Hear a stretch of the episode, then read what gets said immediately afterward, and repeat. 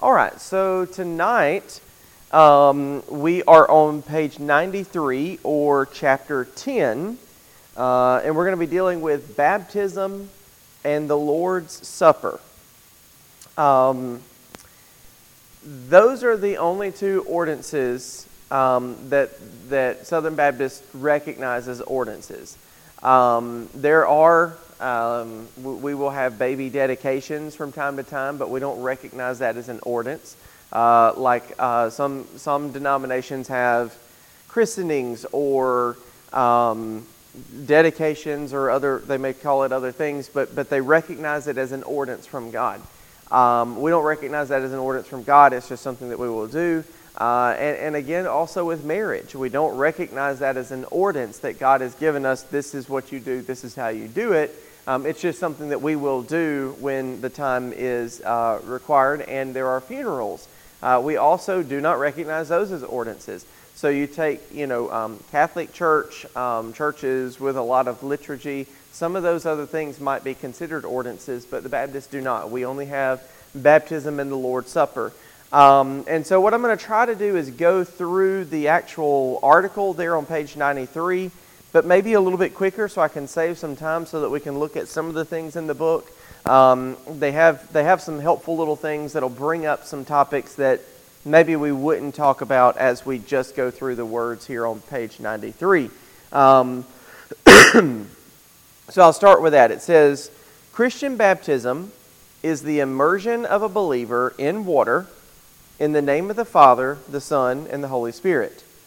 It is an act of obedience symbolizing the believer's faith in a crucified, buried, and risen Savior, the believer's death to sin, the burial of the old life, and the resurrection to walk in newness of life in Christ Jesus. It is a testimony to his faith in the final resurrection of the dead. Being a church ordinance, it is, a, it is prerequisite to the privileges of church membership and to the Lord's Supper. The Lord's Supper is a symbolic act of obedience whereby members of the church, through partaking of the bread and the fruit of the vine, memorialize the death of the Redeemer and anticipate his second coming. Obviously, that's a very dense statement. There's a lot to go with there. Um, but let's get into it. So, Christian baptism is the immersion of a believer in water. Uh, we'll start with, with that because if you have been to multiple kinds of churches, multiple denominations, you have probably seen baptism done a number of different ways. Um, you have probably seen baptism uh, performed on infants. If you have been in different churches, you have probably seen baptism performed by sprinkling um, in different places. But the, the Southern Baptist doctrine is by immersion. And I can kind of tell you why that is, and we'll look at some other things that might help with that. Um, the word baptize is not really an English word. Um, for that word, it's transliterated straight from the Greek. Now, the Greek word baptizo, uh, it just is defined to immerse. Um, and so that is the Baptist teaching. Now, there are times uh, where you may have to do something different. Um, I have definitely heard stories where people were um, physically not able to get in a baptismal pool or to get in a lake or a creek or whatever and be baptized that way. And in those cases, you're going to do what you're going to do. Um, there's a pretty good argument that maybe um, when the the, uh, the Ethiopian eunuch he, he, he, was, he was, had been converted. He said, Look, there's some water. Let's be baptized now. That may not have been a living body of water. That could have been a puddle or something um, that he was wanting to be baptized in at that moment. So there are some arguments for maybe some other things. And we also, um, as Baptists, do not believe that any ordinance actually um, imparts grace. So, in fact, before we go any further, let me, um, let me ask you to flip. We're going to go back to page 93, but I want you to flip over uh, to page 94 and just look at the conversation that they're having there. The difference between an ordinance and a um, sacrament. So, with an ordinance, this is something that God has told us to do. He's told us how to do it. Um, and we believe that it is um, a, I guess you would say, a, uh, a, a, right or a, a, a, um, a symbol. It's a picture, okay? And so that's what we think of when we think of baptism. As Baptists, we think of it as a picture of something that's happening um, behind the scenes, not necessarily behind the scenes, but in the heart and in, in the eternity. Um, that's also what we think about when we think about the Lord's Supper. There are other denominations, Protestant denominations, as well as uh, the Catholic Church, that would call these things sacraments. Um, and a sacrament is the understanding of a sacrament is that it actually is part of the grace experience. Uh, and what I mean by that is it's part of salvation. Um, and so, uh, and, and because the Baptist Church is not Protestant, uh, or wasn't among the first wave of Protestants, I'm not going to specifically compare us just to the Catholic Church, but in this case I will, uh, just a little bit that you know, life, salvation, everything came from the church. And so the, or, the, the sacraments of the church were part of your grace experience. It was kind of like a step by step process to eternity. Um, and Baptists do not believe that way. We believe that salvation is a personal, um, spiritual encounter with Jesus Christ that transforms our souls. Um, and then the things that we do afterwards are basically illustrating and telling the story of what happened in that moment. And so that's what baptism would be. So if you look there, um, it says draw lines to connect uh, symbol and sacrament. So symbol um, would be a Christian rite as a picture. Uh, sacrament, you would draw the line up a Christian rite as a means of grace. We do not believe that we receive the grace of God through a practice or a symbol or a rite or any kind of ritual. We just don't believe that. We believe that we receive the grace of God strictly from the blood of Jesus Christ. That's how we receive it. And so, um, so that's where that goes. Um, so go back to 93 so we can kind of follow along here. Um, Christian baptism is the immersion of a believer in water.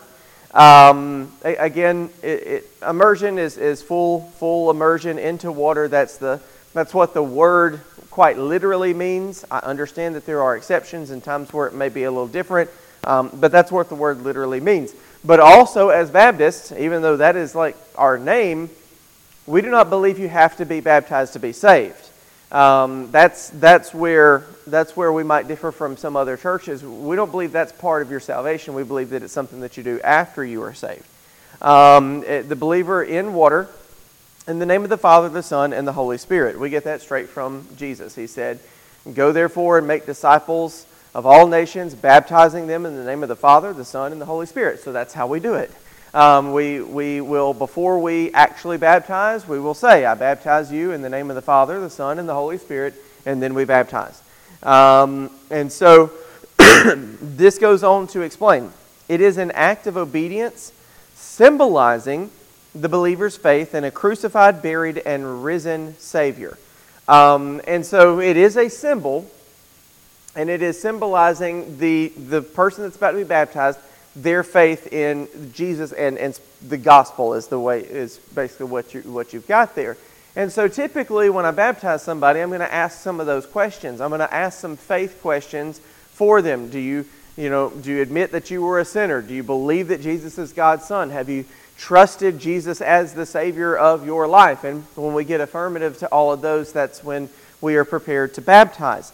Um, and, and so that, that's part of it. Um, and so those are, the, those are the basic components of the gospel crucified, buried, risen Savior. The believer's death to sin, the burial of the old life, and the resurrection to walk in newness of life in Jesus Christ. So, what Jesus did was die, be buried, rise again. So, what the believer now does, our old life dies. It is buried, it is over. And when we rise, specifically rise out of the water, then we are walking in newness of life. We are resurrected into a new life. Um, and that's where your verse at the bottom of the page comes in. If anyone is in Christ, there is a new creation. Old things have passed away, and look, new things have come. And so when we baptize, like the physical parts of it is I will go down slow. When I take someone down, I will go down slow because the old man is dying. But when we come out of the water, we're coming out as fast as I can make it happen because it is a symbol. It is a picture of new life bursting forth, just as we imagine Jesus bursting forth from the tomb on that first Easter morning, just like we imagine ourselves bursting forth if we if we these physical you know bodies die and we are buried in the ground. We believe that when god calls us up we're going to burst forth. And so that's the picture that i want us to see when we baptize is that we are bursting forth into newness of life. So that is that is the commitment of the believer. When the commitment when the believer is being baptized, he believes in Jesus and believes in the gospel, but he also believes that there's been a change in his life. He is a new creature, that all things have been passed away. so the testimony, uh, and, and there, it, continuing in the article, it is a testimony to his faith in the final resurrection of the dead. So you're painting the picture of Jesus, crucified, dead, buried, resurrected. You're painting the picture of the, the, the internal change in the believer. The old man died, buried, new, newness of life, but you're also proclaiming your faith in a final resurrection. So ultimately, when we come out of the baptismal pool in a physical sense, we're the same person. But we're proclaiming that there's coming a day when God will give us a resurrected body, an, an eternal body, one that won't be sick, one that won't break down, one that won't be in danger of, of, of being maimed or, or permanently disabled. We will have a different kind of body, and that's another proclamation of the baptismal pool. Being a church ordinance, it is a prerequisite to the privileges of church membership and to the Lord's Supper. Um, typically, the way that we do this, if we have a brand new convert, somebody comes in and, and they are just now getting saved, we talk to them also about baptism. Um, I want people to understand what they do always. Um, I don't want people to do something out of, well, this is the next step, and so you do it because it's the next step. So I don't mind if people wait some time to go ahead and think about what does this baptism mean? What am I actually saying? And then they are baptized. That is, that is the way that it goes, but that is part of it. And so for church membership, we talk about um, joining as a new believer, if you join as a new believer, then eventually the idea is that you would be baptized. If you are coming from another church, then that's a statement of faith or a letter or something like that. But this is understood as part of church membership and also the Lord's Supper. Now, what they seem to be presenting here is a closed communion, which we're about to start talking about communion, um, but this church doesn't practice that. Um, if you're here on Sunday morning, we're going to say, hey, this is for believers. And so each person's going to have to decide for themselves if that applies to them, and then they partake of the Lord's Supper. But before I get into the Lord's Supper and deal with that, I do want us to look at um, page 95. Let's just look through the true false things. So, number one, the mode or form of baptism is not important. Well, um, according to Baptist doctrine, that is, that is false. Uh, and we get that mostly from the word baptize, it means immerse. Um, that is the example that the Jews left before us, and so that's where we get that from. Number two, Baptists practice baptism by immersion because of tradition. Well, no, that's we get it again from the, the Greek word. the Greek word for baptism refers to complete immersion in water. True. Um, we are commanded to baptize in the name of the Father, the Son, and the Holy Spirit. True. That's part of the Great Commission, what Jesus told us. A believer publicly professes faith in Jesus by the act of baptism. True, that's what we believe. That's they're, they're proclaiming their faith. Um, baptism pictures a believer, um, a believer's death to sin and his resurrection to walk in newness of life. True. Okay. Number seven, baptism pictures Christ's death, burial, and resurrection. True. Uh, scripture presents sprinkling as a legitimate mode of baptism. We don't have any examples, and, and we don't have Old or New Testament examples. We don't have examples of sprinkling. Um, there are many, many churches that do it that way. Uh, and, I'm, and I'm definitely not going to judge anybody, but we don't have biblical examples, and we do have a word that means immerse, and so that's typically why we go uh, that route with it. Okay, so now let's look at the Lord's Supper. Um, the Lord's Supper is a symbolic act of obedience Oh, wait a minute, wait a minute, wait a minute. We, got, we still need to do a little bit more work with baptism. Um, if you look on page 97, if you look on page 97, you'll see Baptists reject infant baptism because, and it says choose one. Uh, scripture reserves baptisms for persons who are conscious believers in Christ. Early church history does not support infant baptism. Baptism is commanded for adults only. The first one is the best answer there. Um, the early church does not support infant baptism. That's actually not true. There were early church, uh, early churches that did practice uh, infant baptism. Um, not, it wasn't widespread, but it did occur. Uh, and then the other thing, baptism is commanded for adults only. There's no age limit. There, there, there is no minimum age. There's no, you must be this tall to ride this ride. There's none of that. It just says that you have to make a choice to follow Jesus in, in order to be baptized. That's, that's what we are taught, and so that's what we believe. So people say, well, what about babies? And so, Baptists, we do have baby dedications. Um, and when we do a baby dedication, we are, we are speaking to the parents and to the church. So we're telling the parents, you are now dedicating this child. You're saying that you are going to raise that child in a godly home. You're going to have that child in church. You're going to train that child in the gospel and in discipleship, and that child is going to grow up uh, as a Christian. And we're also challenging the church to be a good church, a nurturing church to that child and to that child's family so that they grow up that way. And so that's what we do with a baby dedication. Um, but we do not at that time baptize. That comes later. Um, so the, the other statement there, Baptists reject the belief of some groups that baptism saves, baptismal regeneration, because choose one. Early Baptists voted to reject baptismal regeneration in a business meeting. Early church taught against baptismal regeneration, or we are saved by faith alone. Going to go with C there. Um, when in doubt, always choose C on multiple choice. Um, but anyway, so in, in that, um, that is a extremely Protestant view. Extremely Protestant view is saved by faith alone. Sola fide, saved by faith alone. That was one of the ideas that started the Reformation. Um, and, and again, Baptist, we would say that we do not come directly from the Reformation. We're kind of second generation Protestant Reformation but I don't think we would be where we were if it weren't for the reformers. Um, and so that's, that's something that we have to recognize. So, faith alone, Scripture alone, in Christ alone, those are the ideas that drove the Reformation. Because remember, the Catholic Church was very much the church saves, the church decides, the church holds the keys to the kingdom. And so that was the picture that, that, that had been painted for so long and now all of a sudden people can read the Bible in their own language. They can hear sermons that actually preach the Bible instead of preach whatever the Pope is upset about or excited about at that particular time. And so now people can learn. And when they learn, that's when they begin to learn that, yes, in fact, you know, we do believe differently than what the church has believed all those years. And so when we look at this, we see we are saved by faith alone.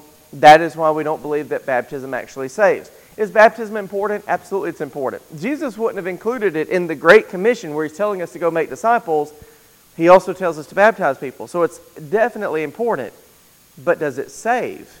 Well, we can't find evidence in Scripture that it's part of salvation. The thief on the cross is an example. He was, he was there. He asked Jesus, Remember me in paradise, clearly believing and trusting in Jesus in that moment. And Jesus said, You'll be with me in paradise. And the Romans were not kind enough to let him get down off the cross long enough to be baptized. And so we know that he went to paradise, he went to be with Jesus without going through the baptismal pool. So we understand that it's not about salvation, it is simply about obedience. So now let's look at the Lord's Supper. The Lord's Supper, I'm back to page 93, reading that paragraph there, um, the bottom paragraph. The Lord's Supper is a symbolic act of obedience whereby members of the church, through partaking of the bread and the fruit of the vine memorialize the death of the Redeemer and anticipate his second coming. So the background goes all the way back to the Passover. Uh, we do have to remember that, that that's where the Lord's Supper, that's kind of its genesis. If you'll remember, God's people were in Egypt the night before the final plague, uh, which was the death of the firstborn sons they were taught the Passover ritual. And part of that was slaying a lamb, painting their doorpost. There was a meal that they had. And, and it was kind of, well, not kind of, it was very specific what they actually had in that meal. Well, we know that when the angel of death saw the, the blood painted on the door, it passed over. And so that's where it gets the name, the Passover. And the Jews celebrated this for, eh, you know, every year from, from that point until even to this day. They're still celebrating the Passover. Well, it was on a Passover Thursday night that Jesus instituted the Lord's Supper. So, taking some of the elements from that Passover, the unleavened bread, and the purpose for the unleavened bread and the Passover was that at any moment the call may go out and they have to leave at that moment. And so they didn't want to be waiting on bread to rise, and, and, and so that was why it was unleavened. And then obviously the fruit of the vine. Jesus take, took, takes these elements and he begins to institute something new. Same day, same, same general idea of, of saving, you know, from certain death. That's where he brings in the Lord's Supper and he explains these things. And so he gives the bread the meaning or the correlation to his body that is broken. And then of the wine, he says, This is my blood that has been spilled. This is the blood of the new covenant. Um, and so he institutes the Lord's Supper as a memorial of him, the sacrifice that he makes, and also as a reminder that he's coming back. Now, when we look at the Lord's Supper, this is another thing the Catholic Church would say it brings forth grace. It is part of grace. Um, and then there are, there are views, it, of course, Baptists don't believe that it saves you, um, but there, there are views that also deal with is the fruit of the vine, is the bread, is it really Jesus? The Catholic Church believed that it really was. When the priest prayed over it, it was absolutely Jesus. Like that was his body and that was his blood. Um, so that's a pretty, pretty serious pretty serious thing there. Um, Baptists do not believe that. We believe that it is completely symbolic. Um, so it's just reminding us of those things. Jesus said, "Do this in remembrance of me." Um, we just we just don't believe that it's transforming. There's nothing in the Bible that tells us that those elements transform into the blood and body of Jesus. They represent that, um, and and so that's how we have taken it throughout the years. So when we when we partake of this, um, we are remembering the sacrifice that, that Jesus made. Um, the, the bread uh, is, reminds us that his body truly was broken for us. Uh, the, the wine reminds us that his blood sh- truly was spilled for us. That is, that is what we that is what we remember. And we also, because he re- told us that this also indicates that he is coming back. So we're anticipating his second coming. Um, so I want you to look over on page 99. On page 99, we've got another little fun true false game. the Lord's Supper is a reenactment of the Last Supper that Christ observed with his disciples. No, it's not a reenactment. That, that's not what this is. We are not just reenacting something that happened. This is for us. The Lord's Supper is for us. It's not just redoing what's already been done.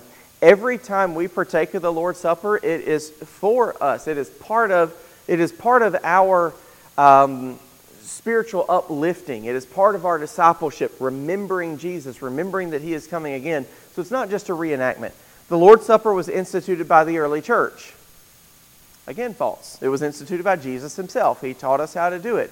And so we do it the way that He taught us. Number three, in the Lord's Supper, the bread represents the body of a believer who is wholly consecrated to God. False. No. Uh, that would be postmodernism. Uh, postmodernism is when you bring meaning and put it in the text. That's what that is, and, and, and no. Now, I could definitely, definitely see some of the some of the like super popular, big, huge churches saying something like that because they have a very humanistic point of view where they're putting emphasis on the person and not on the Savior. But that is, that is false. That is rank heresy there, um, just so you know. I don't know of any church that has that in their doctrinal statement. If it's, if it's there somewhere, then that's definitely wrong. Um, so, but it, somebody has had to have said it in some place or they wouldn't have asked the question. Number four, the fruit of the vine represents the blood of Christ. True, it does. Uh, and when we think about, if we get right down to the, to the, to the, to the very nature of, of growth, uh, fruit, um, food, isn't it all a gift from God? You know, there's a miracle that happens somewhere from the planting of the seed to the harvesting.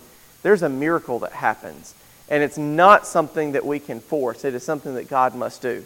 Um, because there, there's definitely there's definitely things that happen in, in the, in the life bringing process that we can't duplicate, we can't um, make in a synthetic way. It has to happen the way that God has intended it to happen.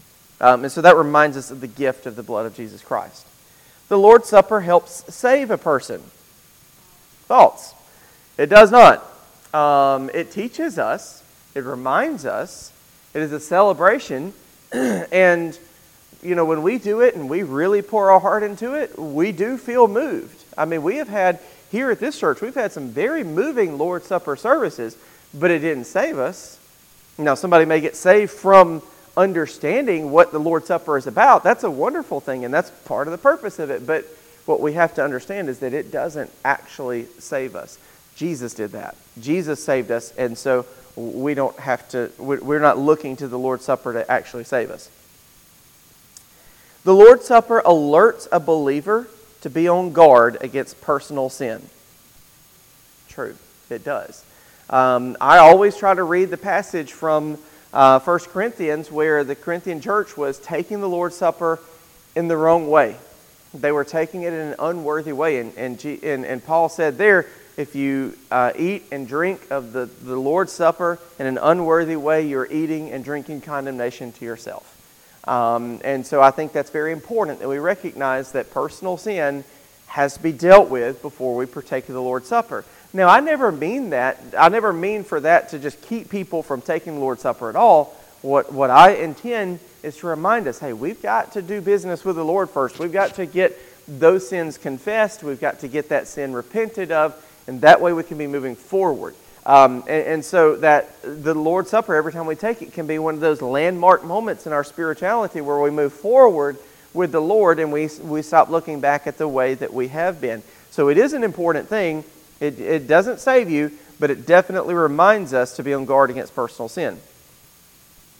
The elements of the Lord's Supper, bread and fruit of the vine, um, symbolize Christ's atoning work. Now, you can really tell that this is a Baptist that wrote this because they refuse to say wine. Uh, which is absolutely what Jesus used, absolutely what he used. They won't say that. They'll say fruit of the vine so that we can continue to have our Welch's grape juice. Um, but, you know, that's a whole different sort of conversation. The elements of the Lord's Supper symbolize Christ's atoning work. Do they do that? Yes, they do. They, they symbolize it. They are not his saving work. They are not his blood. They are not his body. They symbolize it. And that's what we have to recognize there is that they symbolize those things. And so, um,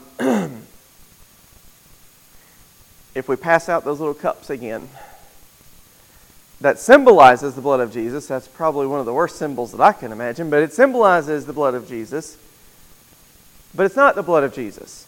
If you open it up and you squeeze a little too hard and it all squirts out everywhere, you hadn't just spilled the blood of Jesus all over again. We haven't re crucified him in that moment. You just spilled some grape juice. That, that's what happened there. And so we have to recognize that there is that difference. It is a symbol, but it hasn't actually changed. Number eight, the Lord's Supper is an ordinance for the congregation to observe together. Yes, it is intended to build community. That, that, is, that is part of it. That we together remember Jesus, that we together celebrate the work that he did on the cross, that we together remember his second coming it's really, really important. That, that is one of the reasons that in 2020, when churches shut down everywhere, that's one of the reasons that was much more serious than I think a lot of people recognized early on. You know, we closed for maybe six weeks. Was it six weeks? Thereabouts? Nine weeks, maybe? Um, it was, a, it was a, over a month, I know that. Uh, you know, because in those early days, you were getting these crazy reports of people, like we'd seen video of people in China just falling dead in the streets. And so we're like, wow, like we can't mess around with this. We don't want people dying, you know, falling out in church and dying because of the COVID.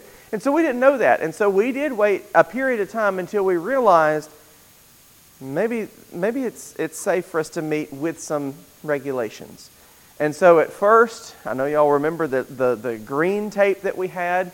We taped off every other pew. And so supposed to be family with family, taped off every other pew. We came back and we sang and it was, it was such a happy thing to get back together. And, you know, I know that probably our church recognized how badly we wanted to get back together and worship, but you may or may not realize there are churches that are still closed. Still to this day, they are closed. And that's not good because Christian community is just that important.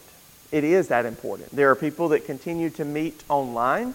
Uh, there are people who their church has gone back to being live, but they also put their services online and people that only go online. Now, if you have a physical reason to go online, if you're too far away, if you're sick, or if you're you know, immune compromised, if there are reasons why you can't be here, that is totally understandable. But if you're a healthy person watching church on TV because it's quote unquote safer, you're missing out on the community that God has designed the church to provide. That's important. It is important that we meet together. I don't think people recognized immediately the danger of losing that community. You know, when we get together and we sing and we lift up our voices to Jesus, some of us are probably off key. Some of us probably sing the wrong words after we practice it for months and months. We sometimes will sing the wrong words. Oh well. We're praising the Lord and we're doing that together. And that is what God intended for us to do. So you can have a perfect service, but if nobody's there, you're not really doing what God intended us to do. And so the Lord's Supper is intended to be practiced in community. Now, there are occasions um, where if you've got somebody that is sick or shut in, that you would go to them and you would share the elements with them and, and they could partake of that at their home, and that is perfectly fine. Uh, but on a regular basis, Christians need to gather together. And that's part of what the Lord's Supper does, is reminds us that we should gather together, that we should celebrate that as a family of the church and not just individuals. All right, so that kind of brings us to the end of this. I know that was a little bit shorter than some of the others. Are there any questions or comments that you guys would like to make about baptism, Lord's Supper, or anything else like that? We can. Well, let's have a word of prayer. We'll be dismissed. Heavenly Father, we thank you so much for the time to gather together. And uh, thank you for your word that teaches us how to serve you and how to celebrate you and how to remember you. Um, Lord, as we think about baptism and the Lord's Supper, those are, those are reasons to rejoice. As we think about your death, burial, resurrection, your ascension into heaven, your return, those are reasons for us to rejoice. And when someone is baptized, that signifies that they have chosen to believe in you. That is also a reason for us to celebrate and rejoice. When we partake of the Lord's Supper, we're remembering what you did for us. We're also remembering that you're coming back to get us. So, Lord, it is all good it is all good news and all reason for us to celebrate. So I ask you as we do go out of this place that we can go out just excited about you, excited about what you've done in our lives and what you can do in the lives of others. Let us go out declaring the gospel, knowing that your word never returns void. It always accomplishes its purpose. Let us be those that declare your word. It's in Jesus' name I pray. Amen.